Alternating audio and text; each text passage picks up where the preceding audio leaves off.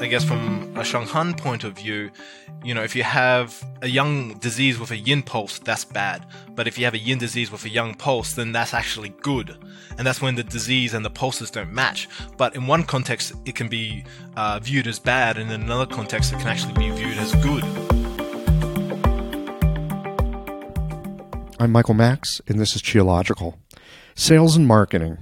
These are two words that used to cause a lot of anxiety for me partly because I've spent much of my life self employed.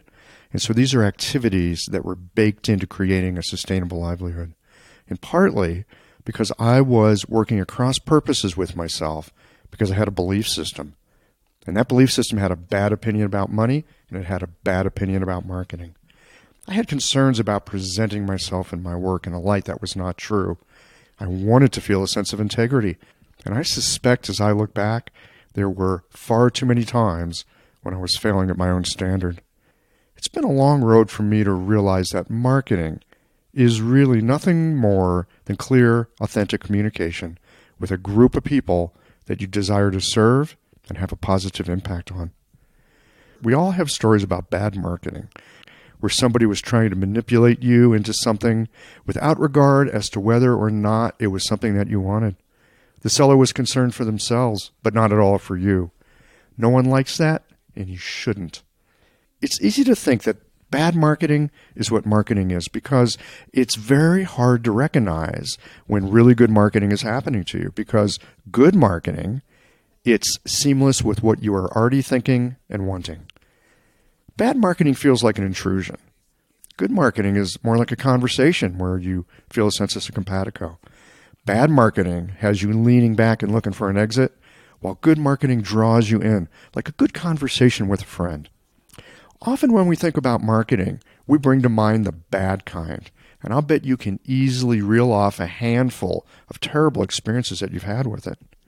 But can you tell me about a time when you were on the receiving end of good marketing? Just like good health feels like nothing but bad health, there's a lot that you can say about that. I know that many of us struggle with marketing our services because we don't want to be that smarmy salesperson. And others of us are uncomfortable because anytime we make an offer to somebody, we also risk the possibility of rejection. Perhaps you're uncomfortable with tooting your own horn, or you might even have opinions about those who are too self promoting. You don't want to be seen that way. Here's one way that I think you can know that you're on the side of integrity or not. Ask yourself this question would your patients still want to come see you if they knew your marketing strategy? If the answer is yes, you're probably on solid ground. All right, friends, let's get into today's conversation on an acupuncturist's favorite topic channels and points, and this one from the perspective of the early Qing dynasty. These Qiological conversations come to you through the generous support of our sponsors and members. All the sponsors here provide helpful products or services that you'll find beneficial in your clinical work. Need to fill up the appointments created by late cancellations? Jane can help with that problem. Mayway Herbs is celebrating the 55th year of their family business. You're invited to make use of their vast library of resources. Concerned about the health of Mother Earth? AcuFast Needles is doing something about that. You can too. And later in the show, listen for a special offer from Andrew Sturman on diet as medicine, and the folks at Blue Poppy share some thoughts on the safety of herbal medicine. Do be sure to visit the sponsors page on the Qiological website to take advantage of all the special offers our terrific sponsors have for listeners of the podcast. Hi, folks. I'm Yvonne Lau, president of Mayway Herbs. Our family business turns 55 this year, and we wouldn't have gotten this far without the love and support of our community. We're truly grateful and promise you that we'll continue to work hard to support you and your practice. Please visit Mayway.com to find the perfect plum flower brand formula or formulate your own in our dispensary. Our site also has lots of articles, videos, and herbal recipes for you to explore whenever you need a break. And tune into our podcast, Chinese Medicine Matters, for insightful discussions on all things TCM. Learn about treatment strategies and powerful herbal remedies and enjoy bits of Chinese culture. This month, we're focusing on the treatment of various skin concerns like itchy skin and stubborn acne. And if you're a practitioner, get a discount on our skin health formulas this month too. Just visit Mayway.com. This season and every season, trust Mayway for your health and wellness needs. And as always, thanks for supporting real Chinese medicine. Change is never easy. This is evidenced by the fact that the scales weighing the number of people on the green side of change versus the number of people on the old, hard on the planet ways of doing things are still way out of balance. Our planet is suffering, but our profession has an easier way to shift the scales. The founders of AcuFast Earth Friendly Needles started with a great needle and then created our industry's first eco friendly packaging and reusable accessories. They also give back to nature by planting trees. I encourage you to challenge yourself to make the change. Ride the wave of spring yang qi and make the switch by joining me and the multitude of colleagues who made the change. Now you can celebrate Earth Month in April with pride, knowing that you are helping us to tip the scales of planetary health towards a greener, healthier, and healing planet. Visit www.acufastneedles.com to get on board. You've probably already heard me here on the podcast share about Jane, my favorite all in one practice management software that helps you to run your practice online and manage no shows. The team at Jane understands that life happens, and sometimes that means your patients are unable to make their scheduled appointment. If that's the case, a quick and easy way to fill those unexpected gaps in your day is by utilizing Jane's time saving waitlist management features.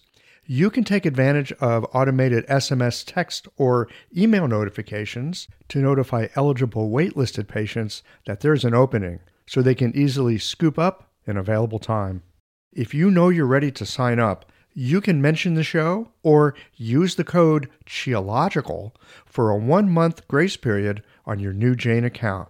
Visit jane.app to get started today.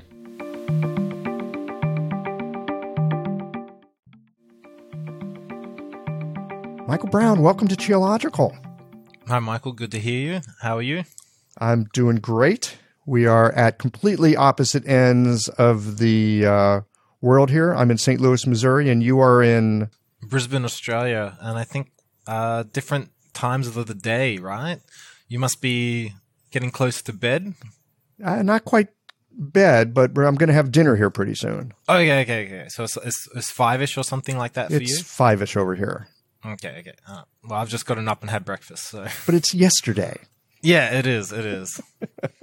We're time traveling. The news isn't great today either, so Well, we're going to stay away from that. yeah, yeah. So I am delighted to have you here. You are kind of a Chinese language geek, from what I can gather. I don't know if I would say that. I just Really? I like to read. uh, Well, I like to read a lot of Chinese books. You know, definitely, I still have a lot to improve with my Chinese language. Well, we all we always do. What got you interested in Chinese language in the first place? Well, I mean, th- this is an interesting story. Do you teach at any of the institutions, or because I, I think you do a little bit with with the Seattle school? Do you, Michael? Oh, what I did at the Seattle school was learn Chinese medicine. No, I, I don't even live in Seattle anymore. Oh, okay. Yeah, Oh, well, yeah, you said Missouri, right? right. Uh, well, th- there was um, a guy who from Australia who did some teaching in America. I think at the San Diego school. A guy called Greg Bantic. oh, Greg Bantic. Yeah, he, he was at San Diego, and then he did uh, he wander up up, to Seattle? Seattle, for. Yeah, he that- was there that's for what a I few thought. years. Yeah. Anyway, as I was finishing my studies in acupuncture in Brisbane, anyway, I was thinking of doing some studies in kind of biomedical science, and and he said that I said, "How do I know what is true in Chinese medicine?" he said, "Well, go and study the language, and then you can find out for yourself." Oh man, what great advice! How do you know what's true in Chinese medicine? What a great question. I mean, even then, you know, still still opinion based. In Chinese medicine now, there are a lot of things that I am very skeptical of that people put under the banner of Chinese medicine. And they'll come up with kind of these great ideas that say, oh, you know, this is Chinese medicine, this is this, this is that. And they'll talk about it. But then, you know, they make no references to the Neijing, to the Shanghan Lun, to any kind of classical text. They start out with this premise or this idea and it sounds great, but then they don't reference anything. this is a big problem in, in Chinese medicine, I think. And this is why I take kind of my approach, which I call basically a source based Chinese medicine. And this is where we should be referencing out what our ideas and where our ideas come from. And then we can extrapolate on that as well. But I think because people have been removed from the source text, that they don't understand this process of extrapolation that has happened in Chinese medicine for nearly like the last thousand years. Because when I look at early authors such as like uh, Liu Wansu of the Cooling School and Cheng Ji, who wrote the first kind of commentary on the Shanghan Lun, both of these guys are continuously referencing the Neijing as well, and or the Shanghan Lun as well, more so in Cheng Ji's. He uses the Neijing to explain the Shanghan Lun. So it's like, you know, these guys 900 years ago could reference and, and kind of extrapolate the medicine, but here now we are lacking that in the West. Well, we don't have the cultural background for one. And, you know, it also seems to me, and, and this is always a bugaboo that I've had. I feel like I struggle with it. I've studied a little Chinese language myself. In some ways, for the same reason I think you've gone into it, I want to see if I can learn something from within the language that might be missing in English. That was that was sort of what took me in there. But the thing that I've noticed is that sometimes people will reference something, but it seems it's more like cherry picking than than really looking at it within some kind of a context. I think that that exists kind of like in the Chinese language scholars as well is that they'll, they'll, kind of maybe just pick this one idea and it's like well that that's what i'm going to base my whole argument on but then you also don't look at it in kind of the wider context as well. So I, I, think that that idea exists in english but i think sometimes chinese authors have done something like that as well. They do it as well. I mean maybe this is a human trait right mm, i gotta say don't, don't be too humble saying that you did a little bit of chinese language and and translating the uh, Huang Huang's Ten Key Formula book. Well, that book was easy. yeah, yeah. It's still difficult to translate any work like that, I think. Um, so, yeah. Well, I mean, the nice thing about Huang is he writes in a very conversational sort of way. It's not particularly scholarly. Scholarly stuff, yeah, I think that's difficult. But conversational, that's, well, I, I don't know. I mean, for me, I, I thought it was, I thought I, I picked an easy book to translate. I just think the you know the process of sitting down, translating, and then you know the question of like foreignizing it or or domesticating it. You know, keeping it. You know, what parts do you keep? Kind of uh, how it should be in the original versus will people understand it in our native language as well? If I recall, you know, the story were you in like Yangshuo or something like that, and you were saying, uh, "I want to translate this" or something like that, and someone yes, said, "Well, why don't yes. you just do it?" That's right. I remember reading that and, and thinking that was cool. You know, you just got to start somewhere with translating as well. And every time, you know, you do a little bit of translating and you kind of go back and, and then maybe you read kind of earlier things and you think, oh, this isn't so good. I should change this up, you know? Uh, well, you know, I think that's true. Any body of work we do, whether it's translating, writing, painting, practicing medicine, podcasting, I mean, you go back and you look what you did five years ago, and it's like, oh my god, I can't, I can't believe I did that. Right? I actually put that out in public. But you have to start where you are. I don't think that's a bad thing at all. I think that in terms of physicians, we should be looking at ourselves a year from now and thinking, do I know more than what I did a year ago? Am I practicing better than what I did a year ago? And if not, then maybe you need to kind of think, hey, am I working as hard as I should? Because we should be on a steady incline of improvement, at least in our knowledge and, and you know, what we're doing in clinic, I think, as well. I would agree. Absolutely. And then kind of all aspects of life. I think, uh, you know, whether like you're a musician or something like that, you know, you want to continually improve as well. It's very hard for us to kind of reach the pinnacle of, of Chinese medicine that we're kind of foreigners, that we have to, you know, to read things in Chinese as well. So it's, it's definitely harder for us and we have to work harder, you know, but that, I mean, that's okay. We just, that's what we've got to do, right? well, I mean, in some ways we have to work harder. In some ways uh, we have it easier. Can I say that? I'm going to say that. This, this may be controversial. In some ways, we have it easier. If you're trying to learn Chinese medicine in China, it's hard to learn Chinese medicine there's so much Zhongxi Jiehe. There's so much uh, Chinese medicine, Western medicine sort of squished together, just trying to learn Chinese medicine by itself can be a bit challenging over there. I don't know the uh, the situation in Australia. I know increasingly here in the United States as well. They're they're trying to squish more Western medicine into it. That's very much what they uh, learn here in Australia as well. They they learn a lot of like the pathophysiology of the Western diseases as well, alongside when they're learning Chinese medicine as well. That's kind of like a difficult thing because on one side you're learning, I guess, you know, like the status quo, what you've been in your paradigm your whole life, and on this other side is trying to like break down all your preconceived ideas, but then they're getting reinforced in these other subjects, you know? So your mind has kind of been torn in two. It's trying to break you down and then, yeah, you're getting built up in this other one. So a, I think it's a difficult scenario.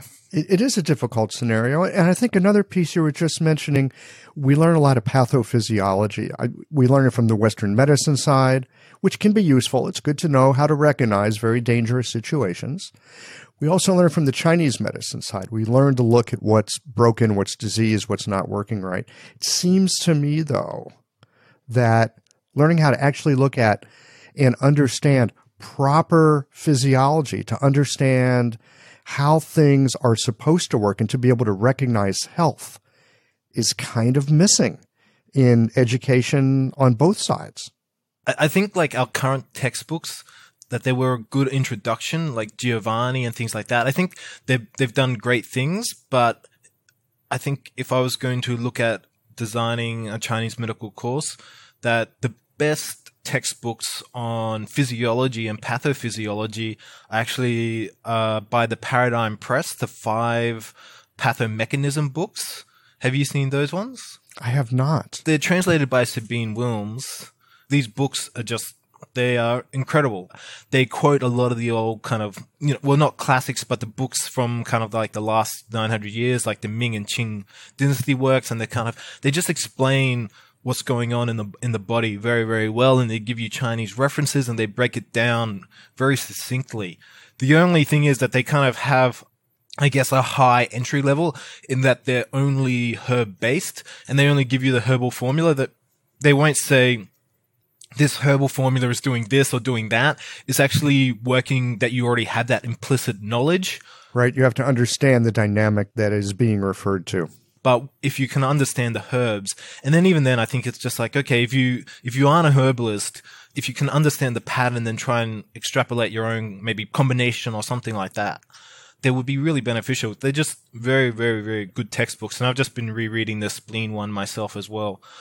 So I, I would I would think that that would be a really good place to start, and to get students kind of used to maybe a little bit of higher level literature as well. Mm-hmm. Well, I, I want to step back for just a moment because I want to come back to your Chinese. So you have this conversation with Greg Bantic.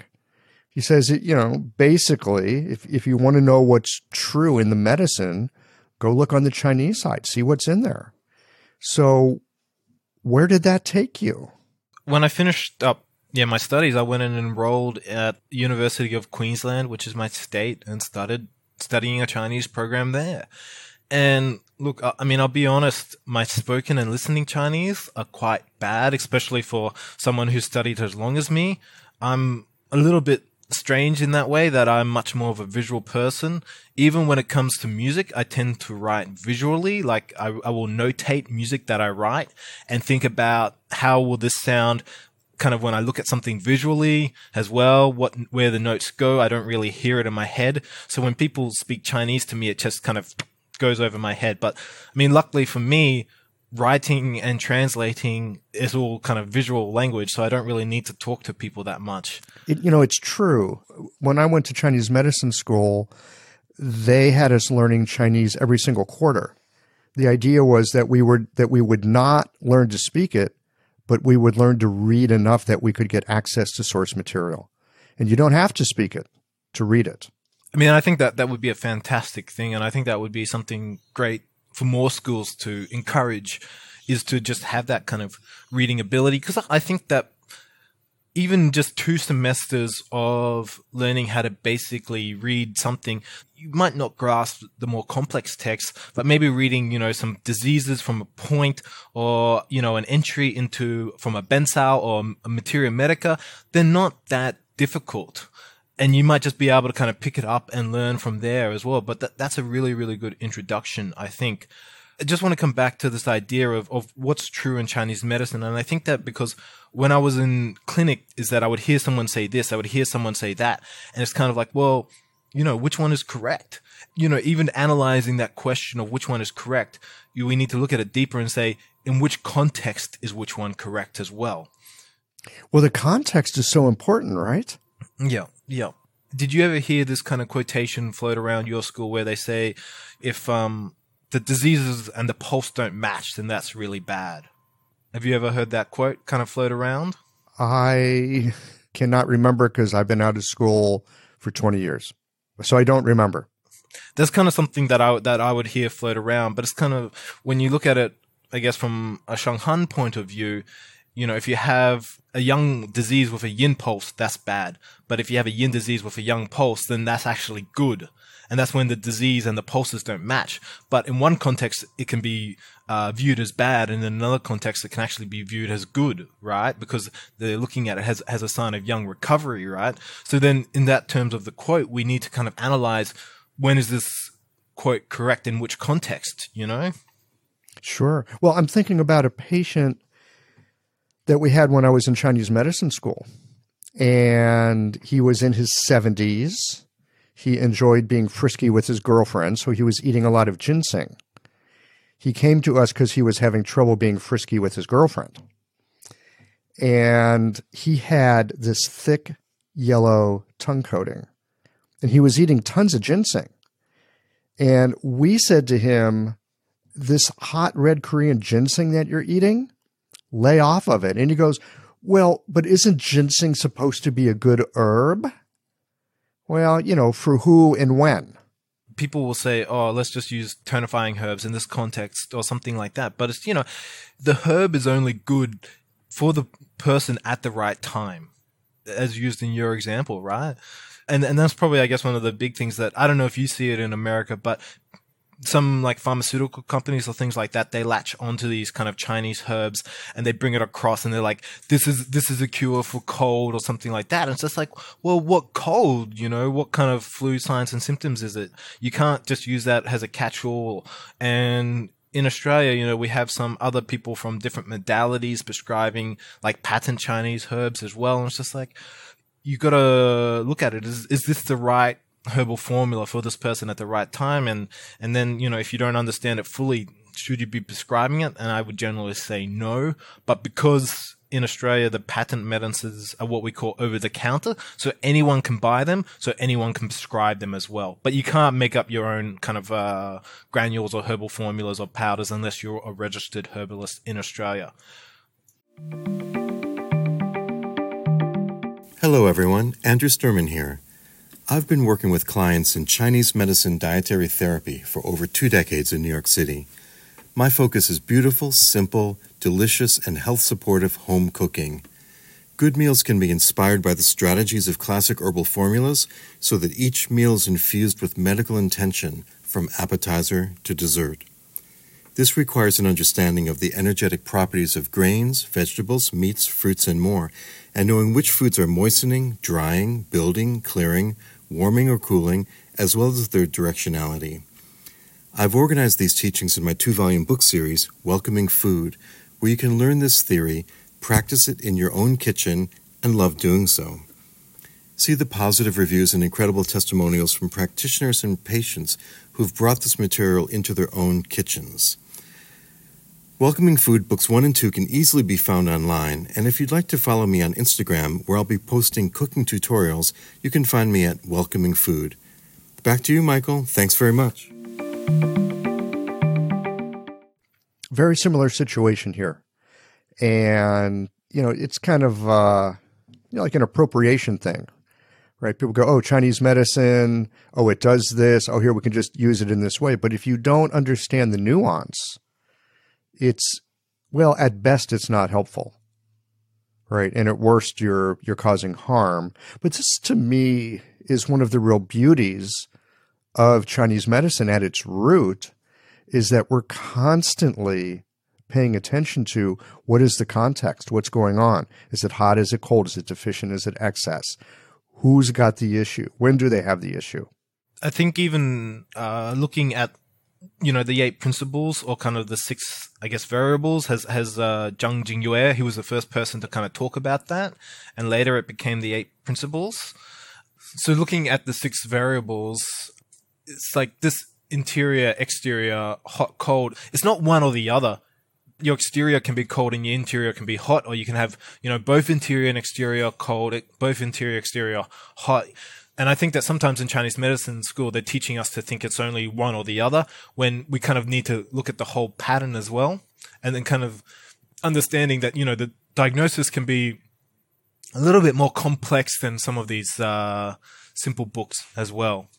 So well, I'll come back to uh, my Chinese language, right? So I so I spent three years studying in an undergrad, and one year was in China at uh, Shandong University. I came back and I was just working. My wife, she's from Thailand, and, and we kind of were going between back and forth there. So I wasn't really in a position to study. But she came out, and then I and when we'd been living together, I thought I want to go back and study. So I contacted my university and spoke to them about doing an honors program. I decided that you know I would write a little bit of a thesis, and originally I was going to translate a book called the Chunqiu Fanlu, which is by it's called something like the Luxuriant Dews of Spring and Autumn by uh, Dong Zhongshu. And Not familiar with him. No, he he was a very famous uh, Han Dynasty Confucian, actually, kind of one of the most famous.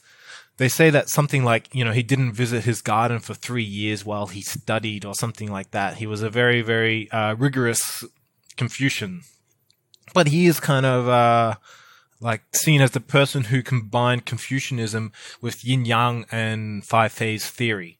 It's kind of a pivotal position to be in.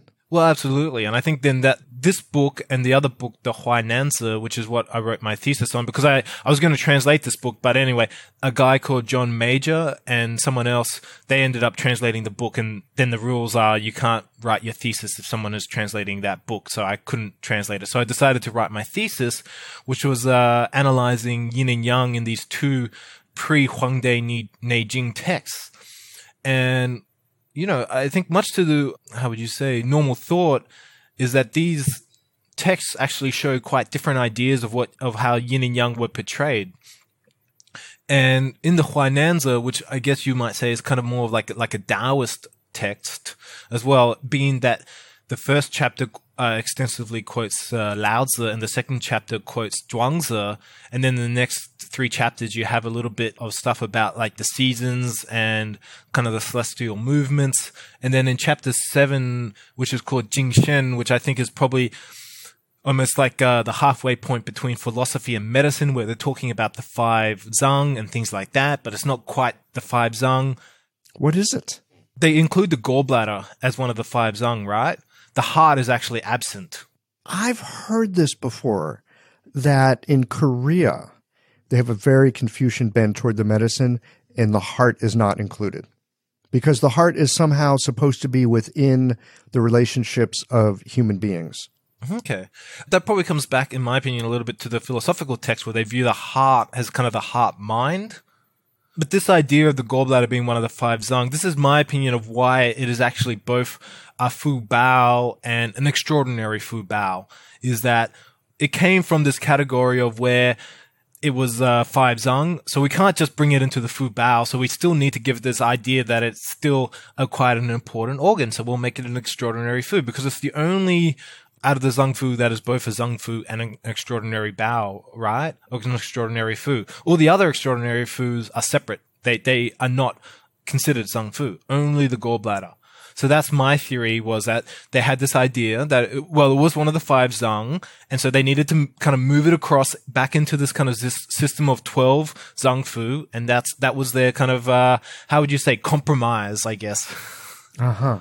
So if you have a sense of this, what was their sense of what the gallbladder was about in that time, place, and text? How were they seeing it?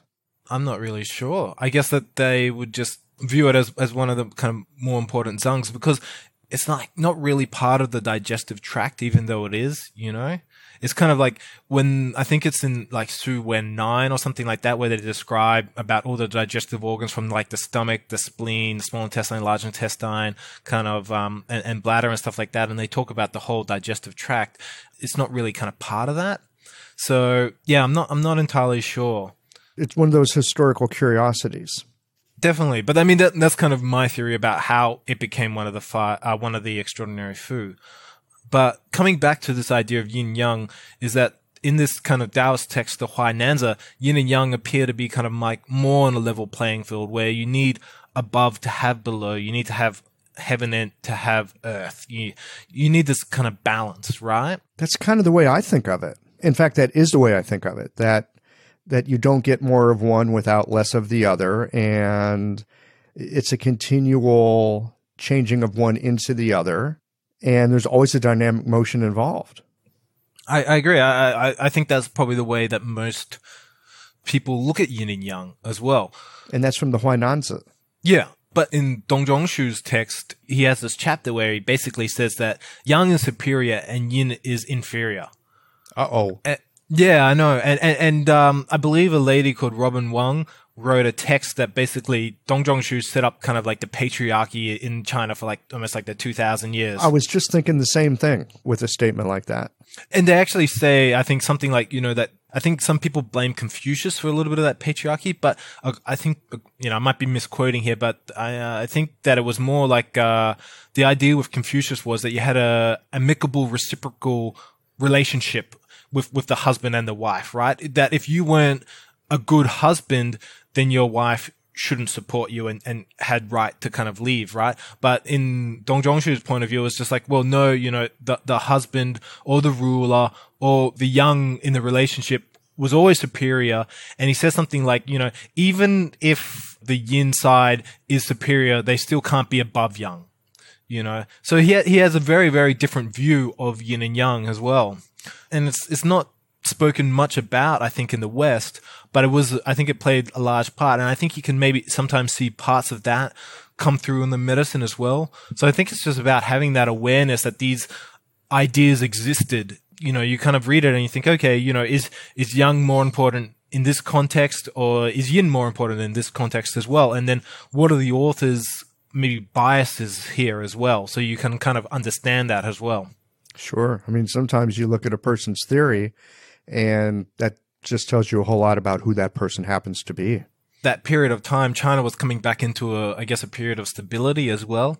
After you know having the spring and autumn and the warring states and and even you know like uh, the legalist Han Feizi, you know like he had a very good system for kind of establishing power, but it wasn't a good system for maintaining power because I think there's the, the story of I, I think I forget who the guy who started the Han dynasty was right, but he apparently was uh, traveling with a whole bunch of prisoners, but some of them escaped. And in the legalist system, you got a punishment no matter what. There was no ifs or but. So he said to these prisoners, "If you guys follow me and fight for me, I will release you." And and so then he actually ended up conquering the Qin dynasty and becoming the Han dynasty. So, you know, you kind of have a look at all these different kind of philosophies. And, and I really, and I really think that Chinese philosophy is an important part of the medicine because one of my um, beliefs is that really the medicine is painted on a canvas of philosophy. I mean, yin yang, five phases, all of these are philosophical concepts, right? Well, they, they run throughout Chinese philosophy. I mean, if you're looking at geomancy, if you're looking at fortune telling, if you're looking at bazi, you're looking at the motion of the stars, it all comes down to that. Yeah. Right. So when I was a student, I'm always studying, but uh, when I was a student, I didn't get many answers. Like, you know, when you come into your class, they just put like, you know, the yin yang kind of relationships, the interdependence, you know, the waxing and waning. Where do these ideas come from? You know, what are the actual quotes? And so this is kind of one of the things that I, that I was working on as well is to come back, find where these original quotes come from and try and understand the, the medicine, I guess, in a way that they did back, you know, in the old days, not just taking the message out of the text, but kind of going back and looking at the original context of the quote as well. Mm-hmm. Have you got some other examples, any or anything in particular where you've gone and you've looked into some of these quotes and the context and been able to pull something out that helped you make sense of something that you might have heard in Chinese medicine school but never quite understood? Hmm. I'm not. I'm not sure about that one. Uh, you put me on the spot. it's my job. Um, yeah, yeah, yeah. W- one of the things that I looked at was uh, not so much quotes, but perhaps in uh, Giovanni's book. And once again, you know, I think Giovanni did a lot of good stuff. But in his chapter on the small intestine, he talks about the small intestine having like a mental component or, you know, like an emotional component. He talks about there's two other aspects of it where the small intestine, I think, governs the transformation of matter and and separates the clear and the turbid, right? And then it has an oh, emotional that, you know, matter. I remember that one. Separates the clear and turbid. Yeah. It has this other where where they say it discriminates something like the emotions or something like that. It has this ability to uh, sorry, discriminating capacity and critical appraisal for the small intestine. That quote is never in any Chinese book. But I, I think the way that he did it was he extrapolated it from the small intestine's ability to separate clear and turbid, but he doesn't state that this is his own creation, right? So I th- and I think that's a little bit of a, a dangerous idea in Chinese medicine where you don't state that this is my own idea or my own extrapolation, and you kind of put it in that this is uh, in the canons, right? Well, I, you know, we were talking earlier in the conversation that yes, sometimes we cherry pick. We have an idea, we grab another idea from somewhere, you know, ideally an old text, and go, look, see, this is that. And you mentioned that the Chinese do it as well. That it's it, it's something I think that maybe we do as human beings in a way. We've got an idea, we want to establish some kind of credibility for that idea. We want to have some kind of ground to stand on to say it's not just my idea. Look, Zhang Zhongjing said this, right? Or you know, whoever said it, right? You can, you can pull out a, a reference from somewhere. So, you know, there is that, you know, and at the same time, because Chinese medicine is so image based, I mean, sometimes we're really looking at an image of something, we're looking for a resonance of something. And that actually, that resonance can carry a huge amount of information if we can understand how to unpack that in a current context. Seems like context is the key to all this stuff. I mean, I agree, uh, and I think that that idea of uh, Zang Xiang, I love that quote and um or that that phrase, right? And I think like Zhang Zhang Jingyue, he sort of says like the Zang, you know, it's the internal part, and the Xiang, that's the external manifestations of the Zang. When you kind of like looking at the lips and the eyes, you know, it's like it's just, it's just a way of categorizing and understanding that disease in how you treat it and how you look at it in clinic as well. You know, is it part of the liver or is it part of the spleen? You know, and it just gives you a starting point on how to treat that. You might think, okay, you know, I've got perhaps no real idea on how to treat this eye disease, but maybe, you know, I know that the liver orifice, uh, is the eyes, right? I know that the Taiyang channel starts up at the top of the eye as well. And, and, and, you know, maybe it's a heat disease as well. And, and Tai Yang having the chi of, you know, being cold and water. Maybe I'll, I'll work at the point Zhi Yin, which is bladder 67 to try and draw that heat out of the eye via the channel. But at the same time, I might do, you know, uh, liver two because it's the fire point, right, as well. And, and, you know, the orifice is the eye and it's a red hot eye as well. So you kind of, you have these kind of quotes on your physiology that help you develop your understanding based on perhaps your treatment or points as well. And it's, it's just a start. You know, it might not be the best treatment, but hopefully you can elicit some form of change for this person in the clinic. Well, I've also heard it said that methods are one thing, but principles are something else. And if you understand the principle of something, you'll figure out the methods. If you're given methods without principles, then you're stuck with whatever that method happens to take care of in that particular situation. Because if you don't understand the underlying principle or, or mechanism, you're kind of sunk. But if you understand that underlying principle, like you were just talking about, Taiyang channel, it has to do with cold. And so if you need to bring some some cold into a situation, you think about that Taiyang urinary bladder. How are you going to use it? Well, you want to look at your situation. It'll tell you. If I could perhaps rephrase what you were what you were looking at a little bit is it's not just um, the principle, but it's like when you read a text, you understand what is explicitly being said and what is implicitly not being said as well. You kind of got to read between the lines. And when I talk to my students about like the Shanghan Lun or something like that, they're like, how do I read it? How do I, how do I study it? It's just like, you know, you just got to study at, the first stage. And, um, one of my good friends, a guy called Ivan Savala, he, he helped me a lot study the Shanghan Lun at the start. And it was just like, you know, well, what does this mean? What does, uh, this part mean? It's just like you just got to read and accumulate knowledge. And as you accumulate more knowledge, then you actually begin to understand, right? Because it's like, to understand, you know, you have your Guizhi Tang, right? But then when you read through the text, they'll just say, oh, you have this Guizhi formula, but you take this herb out, you take that herb out. What's the flavor? What's the temperature of that herb as well?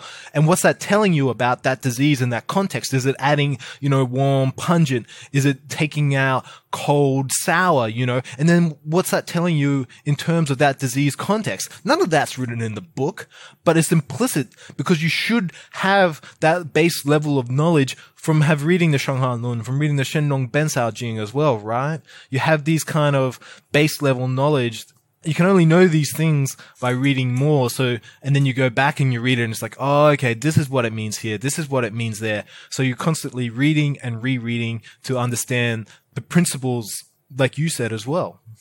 It's not so easy, is it? Oh, no. I mean, it's, for me now, I sort of think that maybe, you know, in 10 years, I'll be a good scholar. Maybe 20 years, I'll be a great scholar. And in another 30, I might be a good physician.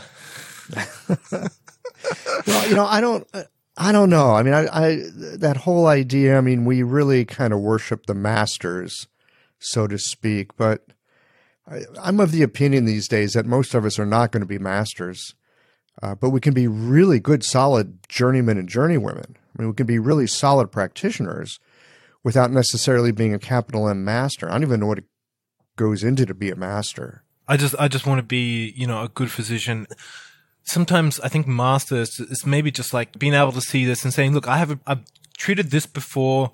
This is all, all the signs are pointing to this. So, you know, nine out of 10 times, this is going to have a very good success rate. So maybe let's go down this path and see what happens, right? So, right. So, so here's something that, that has come up for me in clinic recently, which is if I see something and I know how to treat it, or I think I know how to treat it, I'm going to go down that rabbit hole because I've already been down that rabbit hole. In fact, I recognize that rabbit hole. I know this situation. But I often don't learn anything new when I do that. I'm actually just repeating something that I've done in the past. I think the really challenging situations are where I'm facing something and I'm and I'm really not sure of it. It's like when a treatment goes well and I know what to do, I don't really learn anything at this point other than, oh yeah, I know to do this for that. But I think where the learning really happens is when we don't quite know what to do in a treatment. I think the learning really happens when, like you're talking about, you're reading the Shanghan Lun, you're reading the Bencao Jing, or you're reading something, and you're going, "What the hell are they talking about?" Because you because you don't have enough context, you don't have enough information yet to be able to pull the implicit out of the explicit. That that seems to be the place where we really go to school with our medicine. I, I agree. The only other situation that I would add is that uh, when you go down that rabbit hole, and, and, all of a sudden, I don't know if you guys have them in, in America, but we have what you call a funnel web spider, where they actually live down these little holes. Okay, well, they're, they're basically spiders that live in you know little holes, right? And, and you think, hey, you know, this treatment should work, but it doesn't you know, you can't figure out why. And then that's where you're really kind of like, you're scratching your brain. You're thinking, why doesn't this work? It's worked before. What am I missing? What, what can I read to figure this out? You know, what aspect of the medicine do I need to study and go deeper into try and figure out this problem as well? Because I think that's one of the other issues is that I know you're not a big Facebook man, but I tend to, to look at it and read it a, probably a bit too much for my own sanity is that people will go on and say, how do I treat this Western disease or something like that? And, and, you know, oh, the patient ha- has got shingles. What herbs should I give her? Or the patient is worried about cancer. What formula should I put her on? It's just like, well, I, I don't really think that's the method that that's how we should be treating people as well. That's well. not Chinese medicine. I, I agree. I mean, I mean, plain and simple, that's not Chinese medicine. I agree 100%. But how do we change these people back, kind of coming back to Chinese medicine? I mean, in those contexts, it's like, and this is why I think that Dr. Huang is, is really, really brilliant because he was just like, well, just treat the constitution of that person as well. Get everything running as well as it should.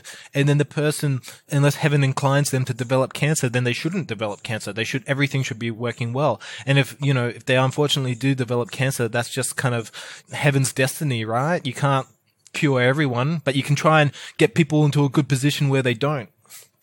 Yes, I, I, treating the Constitution, I find if I'm not sure what else to do, usually that is somewhat obvious and some work can be done there. But again, I think we're looking at situations here where sometimes you do want to treat the Constitution. You take care of the Zheng Qi, the Zheng Qi will take care of the Xie Qi. But other times, it's more like you've got to go at what the problem is. Sometimes you'll even sacrifice the Constitution a bit in service of getting the intruder out of the uh, situation. I mean, that's a really interesting idea because earlier in the year, I had the wonderful privilege of doing some study with Mazin Al Khafaji. He came to our national conference that was down in Melbourne and he did a two day workshop on dermatological problems. His basic principle is, you know, these people have often severe latent heat and he just needs to go in there you know you need to put out that fire right before you can supplement anything right? It's like you know are, are you going to try and extend the deck of your house while the lower floor is still burning? Put the fire out right yeah, you're gonna put the fire out before you try and ex- extend your back patio, right? And, and, that's that's that's kind of his his view, right? You know, these people have long-standing diseases, so you need to treat that first, put that under control, and then afterwards you can build them. He's a really, really interesting and great doctor, and and, and very. Uh, I really, really enjoyed his classes as well. Have you got any sort of metrics or thoughts or just ways that you have for yourself in clinic of being able to discern that for yourself? Oh, here's a situation I've got a fire to put out. Oh, here's a situation actually taking care of the Constitution should handle that. How do you make those decisions when you're seeing patients? When we look at, I guess, uh, diseases in Shang Han, right, I think that perhaps the diseases that they wrote and what we see now, when Zhang Zhongjing was writing, I think Tai Taiyang disease would have been more severe than what we see in clinic. Yang Ming, more often more disease. Shao Yin, especially more severe than what we see now, right? So then I thought, well, why do these formulas work in our modern clinic? And so I came up with basically, you know, back then they had acute, more severe diseases, and now we have chronic, less severe diseases in most cases. You know, not not all. I would say the severe diseases are out there. They just don't walk in our office. Yeah. So most people that we see have chronic but not as severe as what you would have seen in the Shang Lun. I mean, in Shao Yin disease, they might have died in a couple of days, you know. And when someone comes in that we might diagnose with, with like a Shao Yin disease, they're probably not going to die in a few days, right? We're in a bit of a different kind of period of medicine where we still have these herbs, but they're more chronic diseases. So how do we find that balance? I'm not sure. Maybe ask me in, in 20 years and I'll have a better answer for you. Yeah. Well, I, I think if you had been asking me that same question, I may not be able to give you a very direct answer either because, I mean, it really depends on the situation. Yeah, yeah. At any rate, I want to uh, I want to pivot here for just a moment because you're doing a book on acupuncture. Uh, yeah, acupuncture points. And, and I would like to be able to talk about that a little bit because there's already been plenty of books done on acupuncture points. Why do another one? What have, what have you got here? It's something I suspect really has your attention with this? I'm I'm a little bit strange if you hadn't figured that out already. Is that well, you do Chinese medicine? Of course, you're strange. I kind of like to know a lot about everything. I was thinking about this conversation that we might have and, and how I might frame it.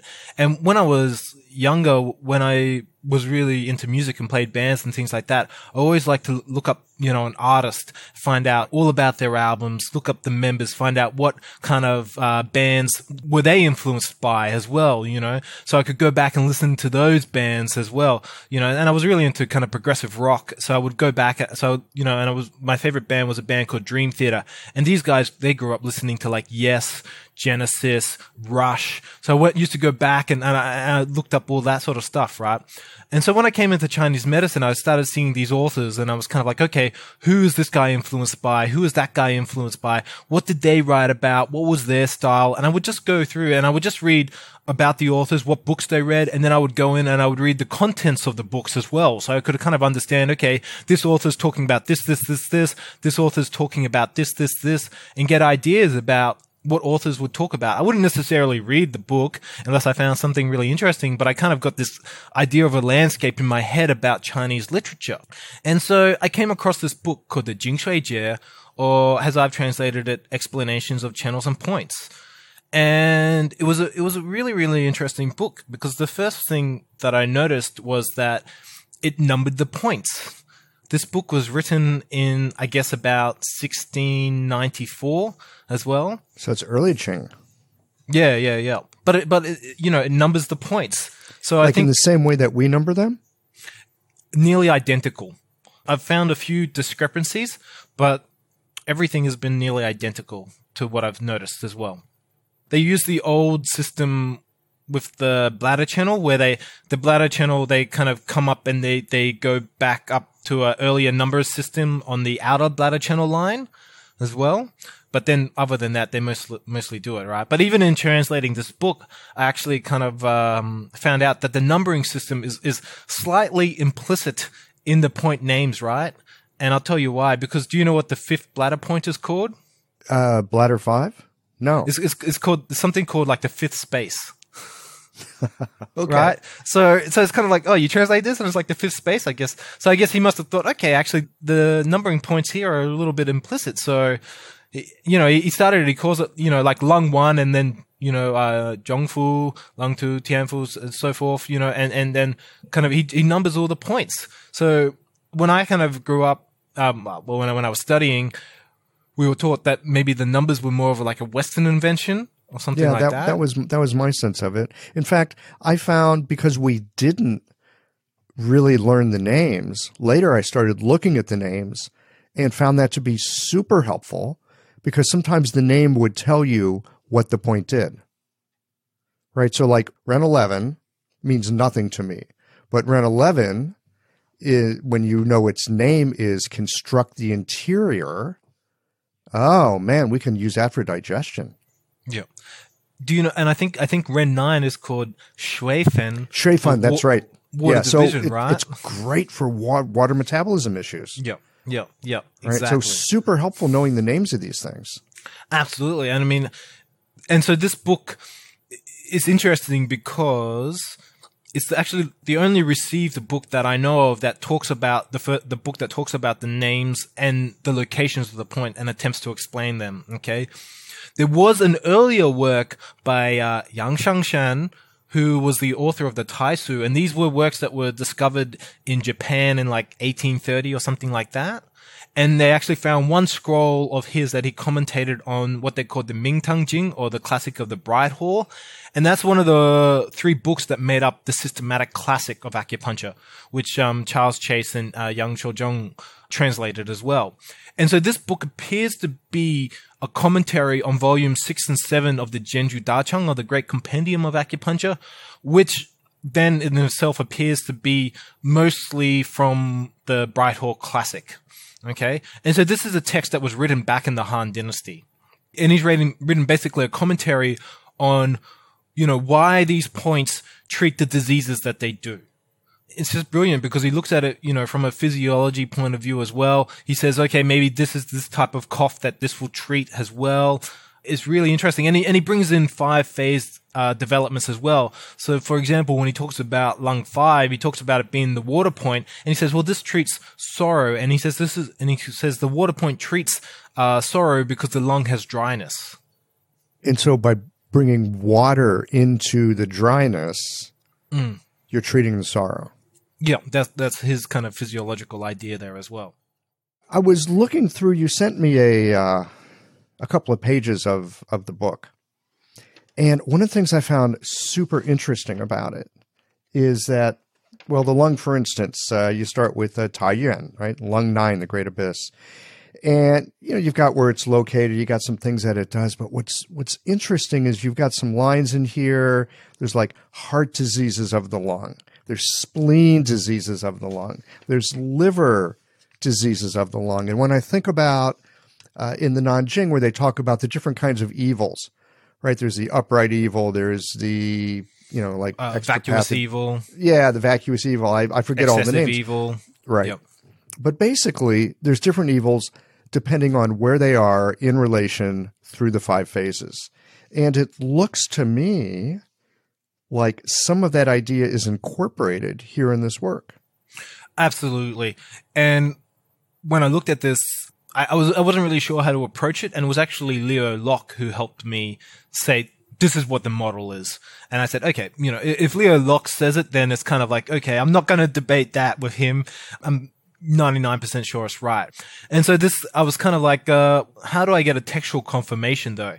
Okay, so first off, in the Great Compendium of Acupuncture, uh, Yang Jizhou, he talks about it in his first volume about the five evils as well.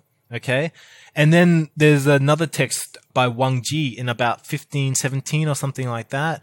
And it's called, um, Questions and Answers about acupuncture and moxibustion. And it's kind of like more of a modern Nanjing, right? And even then, he once again mentions uh, the chapter 49 and, and 50 on from the Nanjing on the five evils as well. So from that point of view, I think that you can see this idea of five evils was firmly established as a basis for acupuncture as well, and its use in acupuncture. So I, I, agree, and I and I think once again it's kind of like, you know, it's just this basic idea of why should this point treat these other diseases? If it's a lung point, why should it treat liver? Why should it treat heart? Well, you know, it's all part of the five phase system, right? If the lung is in disharmony, it's not, you know, rarely will that lung only be in disharmony. It will have an influence on the other phases. Of course. I mean, rarely is the lung ill by itself. I mean, this, this kind of gets back to what we were talking about a little earlier, where other types of medicine practitioners will grab Chinese herbs and go, oh, you can use this for that. Well, because they're looking at just one situation. Maybe the organ itself is diseased or has a problem, but they're not looking at how things actually work through the influence of the different phases and how things are connected to each other. Well, the, I mean, the question would be, well, did they even take the pulse? You know, likely, likely not. Well, if, if, they're not Chinese medicine practitioners, of course they didn't take the pulse. No, no, no. Yeah, exactly. Right. Another really interesting aspect of uh, this book, because I'm currently editing the Bladder Channel, right? And the Bladder Channel, it's about 112 pages. So it's, it's, it's a big bopper. It talks in about I think uh, bladder 13, right? The lung back transport point. It has a really, really interesting commentary on it, right? Every now and again, the guy, the author, Yue Hanzhen, he'll, he'll just go into this big kind of rant in, in, in a point thing. And I mean, it's cool. It's not much fun to translate, but it's seriously cool when you, when you understand the meaning, right? so he starts talking about the lung transport points, right? And he says, you know, all the back transport points, they, they all have like a connector to the Zang viscera. And that's what he, the word he uses is connector, which is the Shi in guan Guanxi, right? And oh, so he okay. says, so he says this, this connector, you know, it's kind of like, um, you know, it, it doesn't actually access the Zang, but it, it connects to the Zang itself. And then later he says these connectors, they're all in this kind of the, the, the fatty membranous tissue in the paravertebral sinews. And I think he says that in like bladder 31 or something like that. What I think he's basically talking about is, he's talking about the, basically the nerves coming from the, the spine. He's saying that, that all these zang have connectors and this is you where could, they are. You could make a case for this, couldn't you? Yeah, well, he's saying it's not the actual zang itself; but they're just a connector that goes to that organ as well. So, I mean, I think that's a really interesting idea early on in, in the medicine, and I'm not sure kind of where how nerves were developed on the, kind of the biomedical side, but that that's a really interesting idea to kind of say this this is just the connector to that to that zang. Mm-hmm. Two basic misconceptions stand in the way of people feeling comfortable using Chinese herbal medicine, even as they are feeling more positive about acupuncture. They are concerned about safety as herbal medicine is an unregulated industry and feel herbs are not effective to treat most conditions. Blue Poppy is committed to meeting all FDA safety regulations. All of their herbal products contain minimal or no filler to maximize potency and efficiency. Their granules are carefully manufactured in GMP certified facilities, and every batch is tested multiple times for pesticides, heavy metals, and microbial content at the manufacturer and by SGS Laboratory, a Swiss certification and inspection company. For over 20 years, Blue Poppy has made quality and safety manufacturing standards their biggest priority, resulting in exceptionally effective herbal formulas. Their years of experience provide you with the best possible herbs so your patients have the best possible outcomes. With free shipping and free drop ship service on orders over $50, Blue Poppy should be your favorite place to shop for herbs. Use the code CHI2024 to receive 10% off Blue Poppy products on your next order. What else about this book got your attention to the degree that you were willing to put all this work into translating it? When I was originally working on um, Xu Lingtai's Shanghan Leifang, or the you know the categorized formulas of the Shanghan Lun, right? And did you translate that? I've done a little bit of it. I've done parts of it, but I haven't finished it. Uh huh. Well, please, please put some uh, excerpts up in the lantern for us because that's an incredible book like I said, I need to go back and, and, and, and fix some of it up. But that's that's a good idea. I'll have to I'll have to look into that. But but when I was doing that, I felt that I didn't understand the Shanghan Lun good enough to translate it. Uh, so I, I backed off it.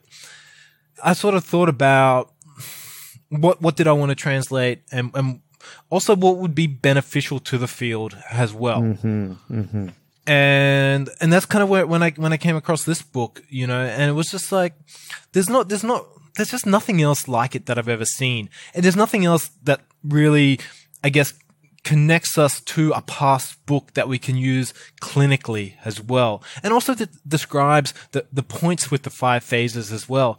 I mean, I'm not, I'm not really a big fan of how people talk about five element acupuncture and stuff like that kind of in, in the modern terms as well. Like I don't see connections to the classics or anything like that often when they talk about it. So this book kind of comes in and says, bam, you know, this is, this is how it is. And it's, and it's from a Chinese author. And I think when you read it, you really see how this guy's knowledge comes through. I mean, he has he has amazing knowledge of the classics. He has amazing amazing knowledge of the diseases.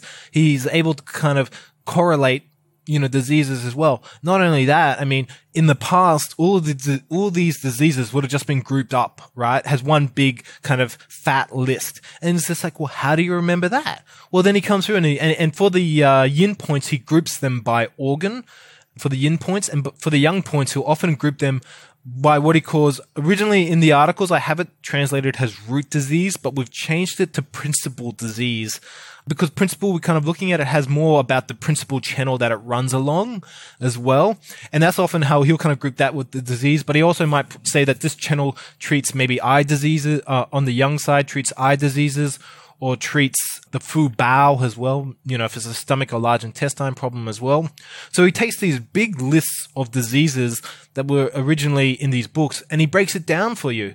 And it's just like, okay, you know, I might not uh, remember exactly what the disease is, but maybe, you know, I know lung five treats some heart diseases. So maybe, you know, I'm going to use the water point to treat if there's lung and heart problems there as well.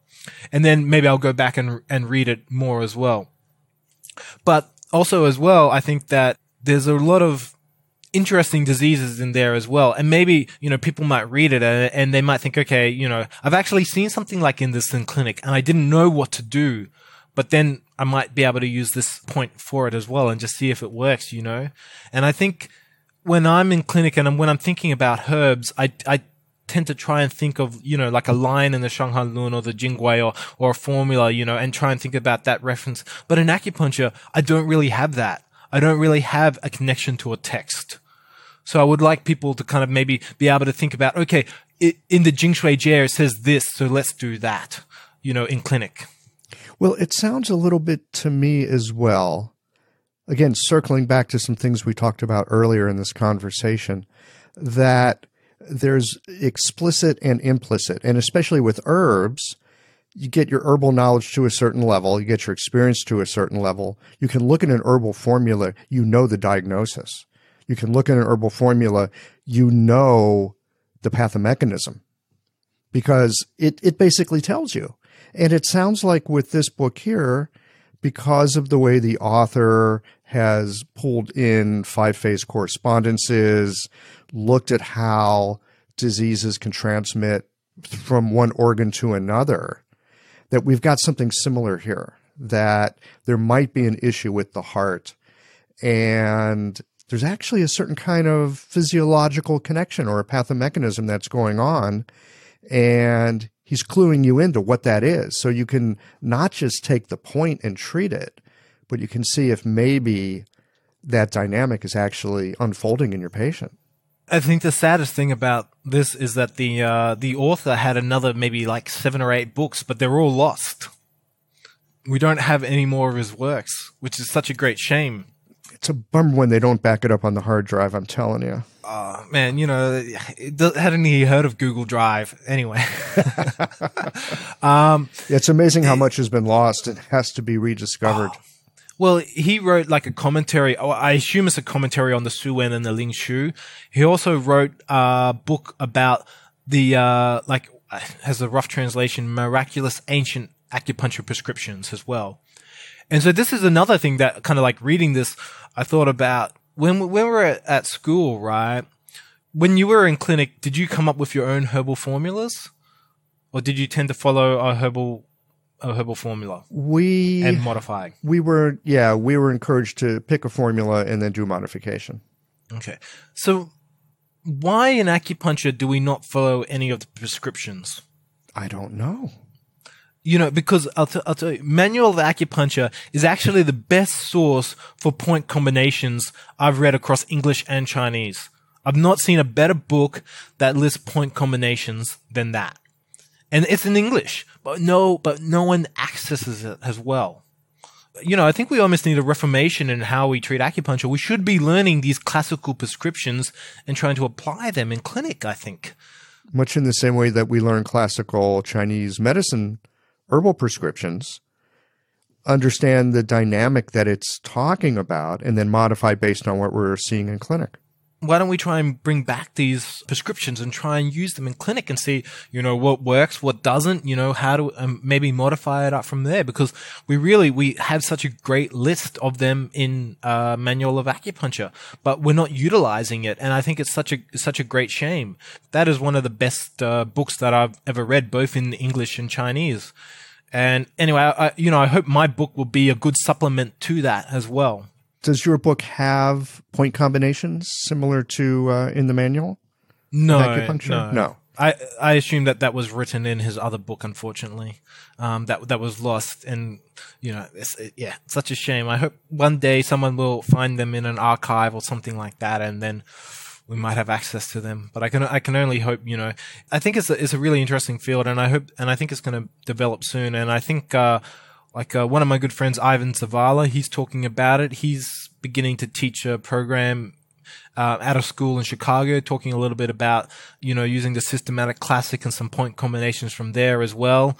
He's uh he, he's a really good both linguist and and uh, scholar that's helped me and physician as well. I may have to go talk to him. He sounds like an interesting cat. Yeah, I, I think it's definitely worth your while. He's uh he's he's, he's written quite quite a few posts as well, and he's um he's very astute. One thing with uh, translating as well is that to me, uh, uh, you've got to have a good team around you as well. I think. For me, I have a guy called uh, Johann Hausen as well. He's a German-born guy living in New Zealand, but he spent like eight years in like a Wudang monastery in China as well. Oh my goodness! So he's a he's a he's a really interesting chap we talked and, and we connected a lot. We have a lot of same principles about trying to, you know, bring this information out to people and making it affordable as well so that people can access these texts as well. So he's my first person that, you know, I translate something and I send it to him. Yeah, it's so helpful having people look over our work that way. Uh, well, he, he's not a native reader, so he'll still go through and he'll say, he'll sort of say, yes, mm, not sure, yes, yes, yes, mm, this is my reading. And then after that, we send it to another guy called um, Alan Saw as well. and he has been teaching the history for Phil Settles in his program as well. And uh, he, he's a young guy as well. I think he's younger than me and just early 30s. He is an incredible, incredible scholar. He often tears my work to shreds. but it makes it, it makes it better, you know. It, it does make it better. Yeah. It's, it, it's hard. This is hard work to do. This is, this is a terrible question to ask a translator or an author. Any idea when we might be seeing the book? Look, it, it, the aim is end of October of this year. Uh, yeah, yeah. So 2019. Yeah. So, look, my original goal was to publish the whole book in one book, which would have been close to maybe seven or eight hundred pages. And I thought, you know, look, that just wasn't feasible. So we split it in half. So the first book will be the first seven channels. So the lung, large intestine, stomach, spleen, uh, heart, small intestine, and bladder.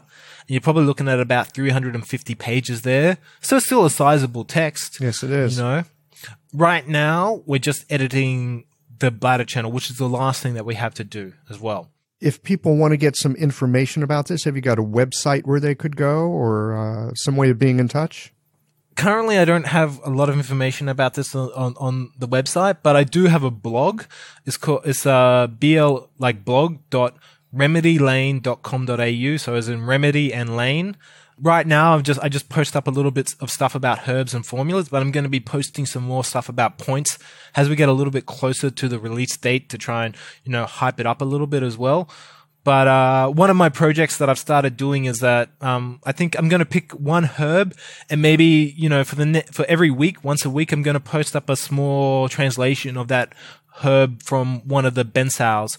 So this week I did um, Zhimu, and it was from the Bencao Beiyao, and it just translates this author's opinion of it. And next week I'm going to pick a different Bencao. And the basic idea then is that to try and expose non-Chinese readers to maybe some different how different Chinese authors approach the medicine as well, because they have different opinions themselves. Sometimes they're a little bit more, uh, you know, functional. Sometimes they're a little bit more five phase. Sometimes, you know, they have their own opinions. So I think, uh, and, and for me, it's about just better understanding the herb as well. They're just, they're not, they're not, you know, perfect translations. They're just a little bit rough, but it's just about putting it out there as well. Great. Well, I'll be sure to put links to that up on the show notes page. Oh, thank you. If people do want to read about the, uh, if they have access to the Journal of Chinese Medicine, you can access one article in there. And that was, I think, in the May issue or the June issue that's just been released. And then there's another article coming out in the Lantern as well, which I believe should be released next month. So there are two articles that are in journals if you guys want to read a little bit more on it, but we should be posting some samples soon. Sounds great. Well, thank you for your inquiry and, and, thanks for the work. It's so wonderful to be able to have access in English to this old Chinese stuff. No worries, Michael. Thank you for having me on, and I hope that I haven't uh, disrupted your dinner plans too much.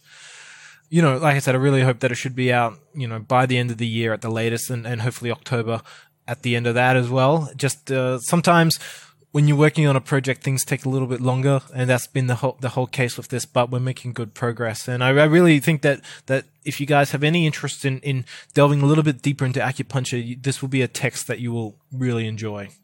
Wonderful. Thanks so much. No problems. Have a lovely night. Thanks as always for listening. If you liked this conversation, if you learned something new, or found a moment of inspired insight share the episode with your friends. If you want to support Qiological, there's just one way to do that. It's by going to the website and becoming a member or leaving a one time contribution today. Well, folks, that's it for today. Join us again next Tuesday for another conversation that connects up the voices of our community.